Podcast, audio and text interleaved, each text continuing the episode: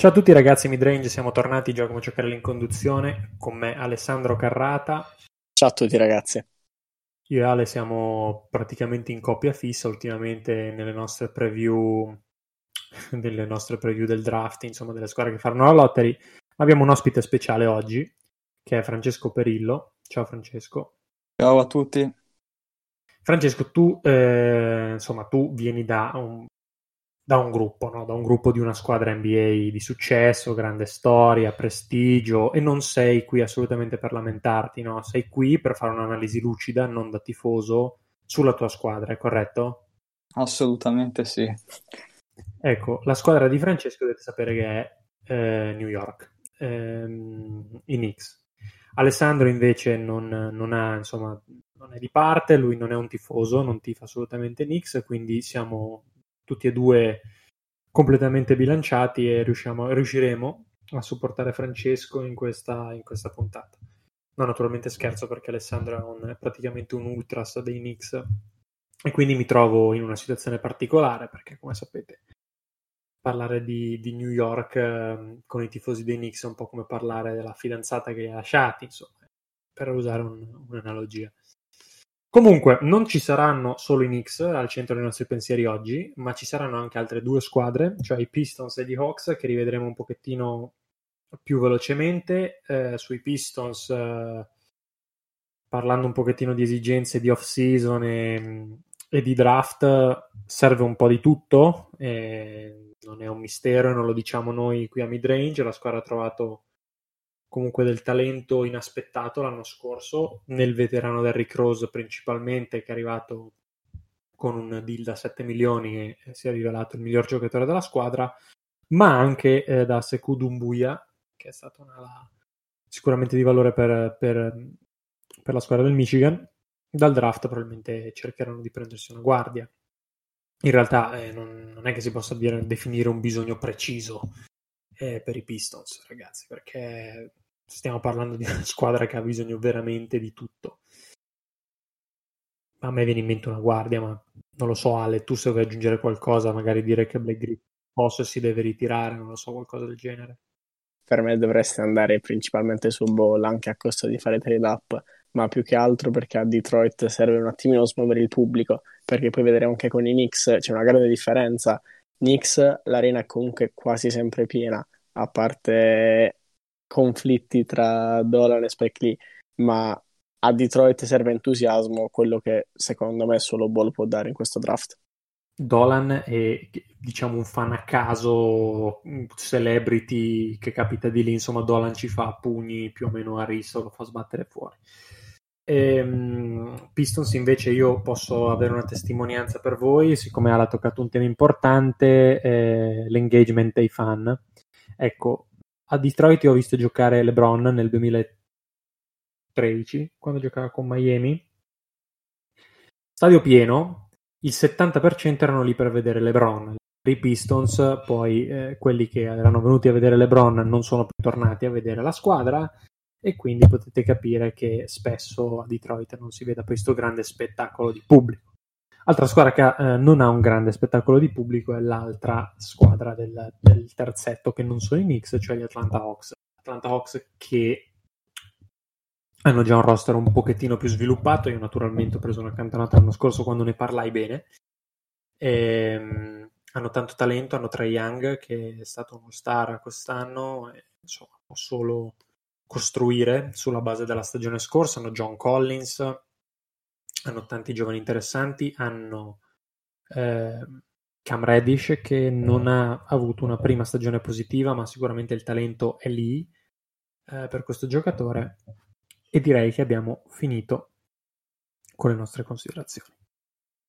Abbiamo finito, mi aggiungo una piccola postilla su Atlanta, ragazzi, diciamo che anche qui servirebbe un po' di tutto, servirebbe difesa perimetrale principalmente, eh, you name it, nel senso il giocatore che potrebbe servire agli Hawks in questo draft, ce ne sono tanti buoni di esterni principalmente, eh, quindi uno a caso sostanzialmente va bene per gli Hawks che tolto Young, probabilmente John Collins non hanno altri starter a, a quintetto.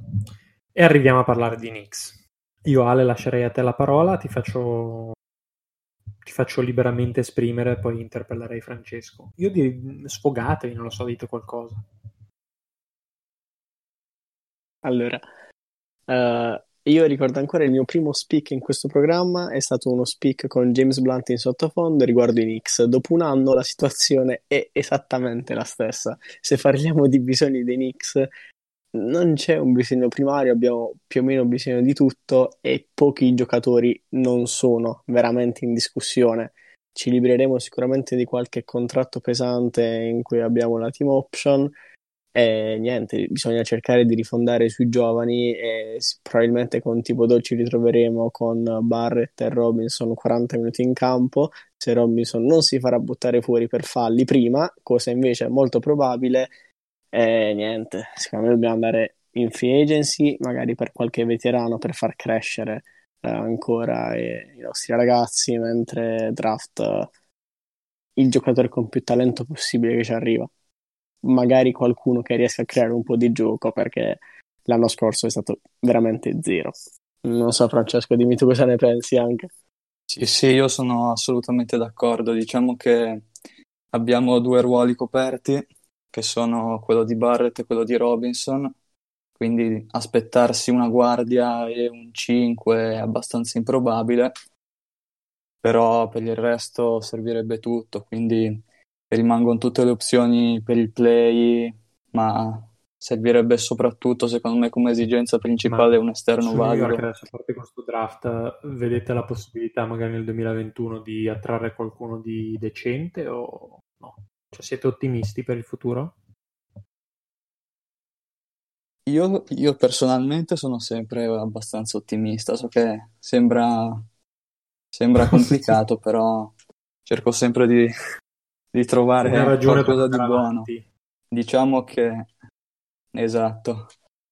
Diciamo che più che per il 2021 io non, cioè non penso che sarà quello l'anno dove ci sarà veramente un cambiamento di rotta. Infatti, se pensiamo a come si sta parlando tanto del nome di Chris Paul, l'arrivo di Chris Paul sarebbe un, di fatto una pietra sopra la free agency 2021 con il suo contratto che sappiamo essere assolutamente a cifre altissime, però farebbe aprire altri orizzonti. Ma perché ovviamente. dovrebbero i Knicks andare a prendere Chris Paul?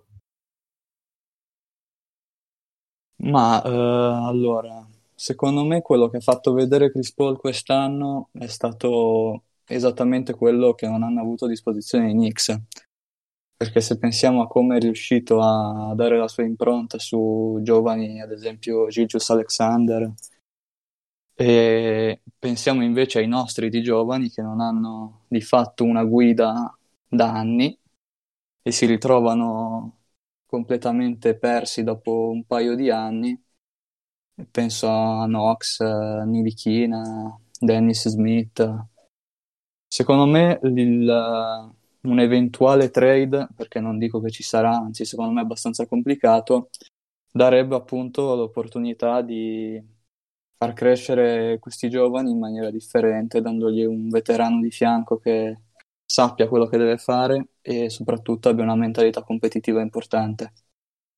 Sì, secondo me è più quello l'aspetto importante perché alla fine, eh, nonostante lo scambio di Paul sicuramente non ti porterà a, a, competere nel breve periodo e saremo degli sciocchi a pensarlo, però può ridarti una mentalità un attimo più vincente che potrebbe anche attrarre free agent in futuro anche quello è molto importante. Poi eh, Francesco ha citato Nintilichina, io credo ancora in te, per favore torna presto a, ad essere quello che vali e voglio un attimino anche citare il fatto che stiamo andando forte su, su Melo in free agency e secondo me sarebbe un bel ritorno. Siamo più o meno ai cries for help uh, disperati a Frank Tilichina e speriamo che Carmelo torni a casa. Carmelo ti prego torna più o meno possiamo riassumere questi ultimi 5 minuti in questo modo, no ragazzi? sì, sì, anche io sono assolutamente favorevole al ritorno di Ragazzi, Carmelo. insomma, per vendere biglietti può andare bene, però eh, portare una franchigia ai playoff nello scarno, nello scarno est, eh, non lo so. Cioè, qual è l'obiettivo per i Knicks l'anno prossimo? Ma io penso che l'arrivo di Tibodo sia un, l'inizio di un progetto. So che se può sembrare stranissimo perché sappiamo bene quanto Tibodo sia un, un personaggio assolutamente a sé e che nel 2020 pensare di portare avanti un progetto di ricostruzione con lui è assolutamente complesso solo da immaginare.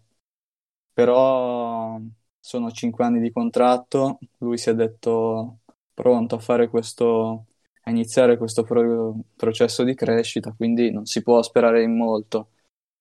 Diciamo che io spero che questa squadra possa iniziare a lottare in modo deciso per i playoff dalla stagione 21-22.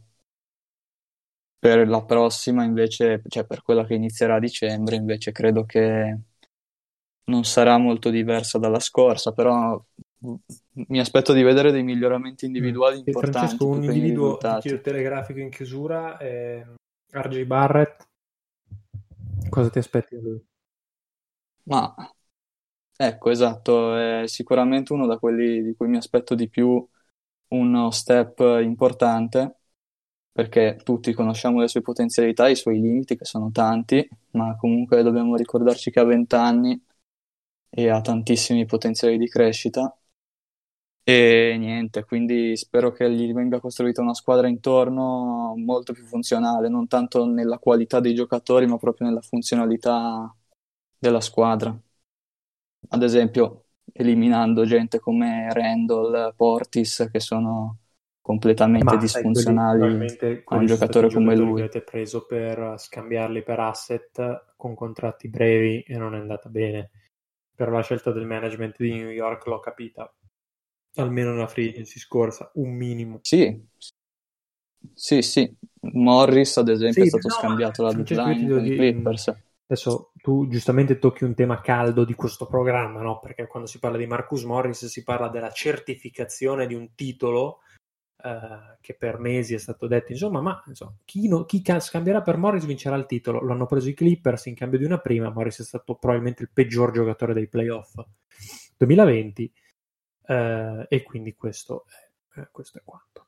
Ma Francesco, tu to- hai toccato proprio un mio cavallo di battaglia, quindi forza Nix, eh, avete fatto un grande affare, però ecco sì, è stato esemplificativo insomma, no? di, di, una strategia, a mio parere, vincente Marcus Morris, cioè la firma di questi giocatori per scambiarli per asset. Io Francesco ti ringrazio per essere stato qui, qui con noi come ospite grazie. e per esserti lamentato un po' dei Knicks. e io ringrazio anche Alessandro per essere stato qui, ringrazio chi ci ha ascoltato e noi ci ritroviamo qui su Midrange venerdì per la prossima puntata di Midrange Lottery. Ciao a tutti. Mary redeemed a $50,000 cash prize playing Chumba Casino this year. I was only playing for fun, so winning this was a dream come true. Chumba Casino is America's number one social casino experience. It's serious fun. With over 80 casino style games to choose from, you too could win life changing amounts of cash. Be like Mary. Log on to chumbacasino.com and give them a whirl. That's chumbacasino.com. No purchase necessary, void, or prohibited by law. 18 plus. Terms and conditions apply. See website for details. The voice in the preceding commercial was not the actual voice of a winner.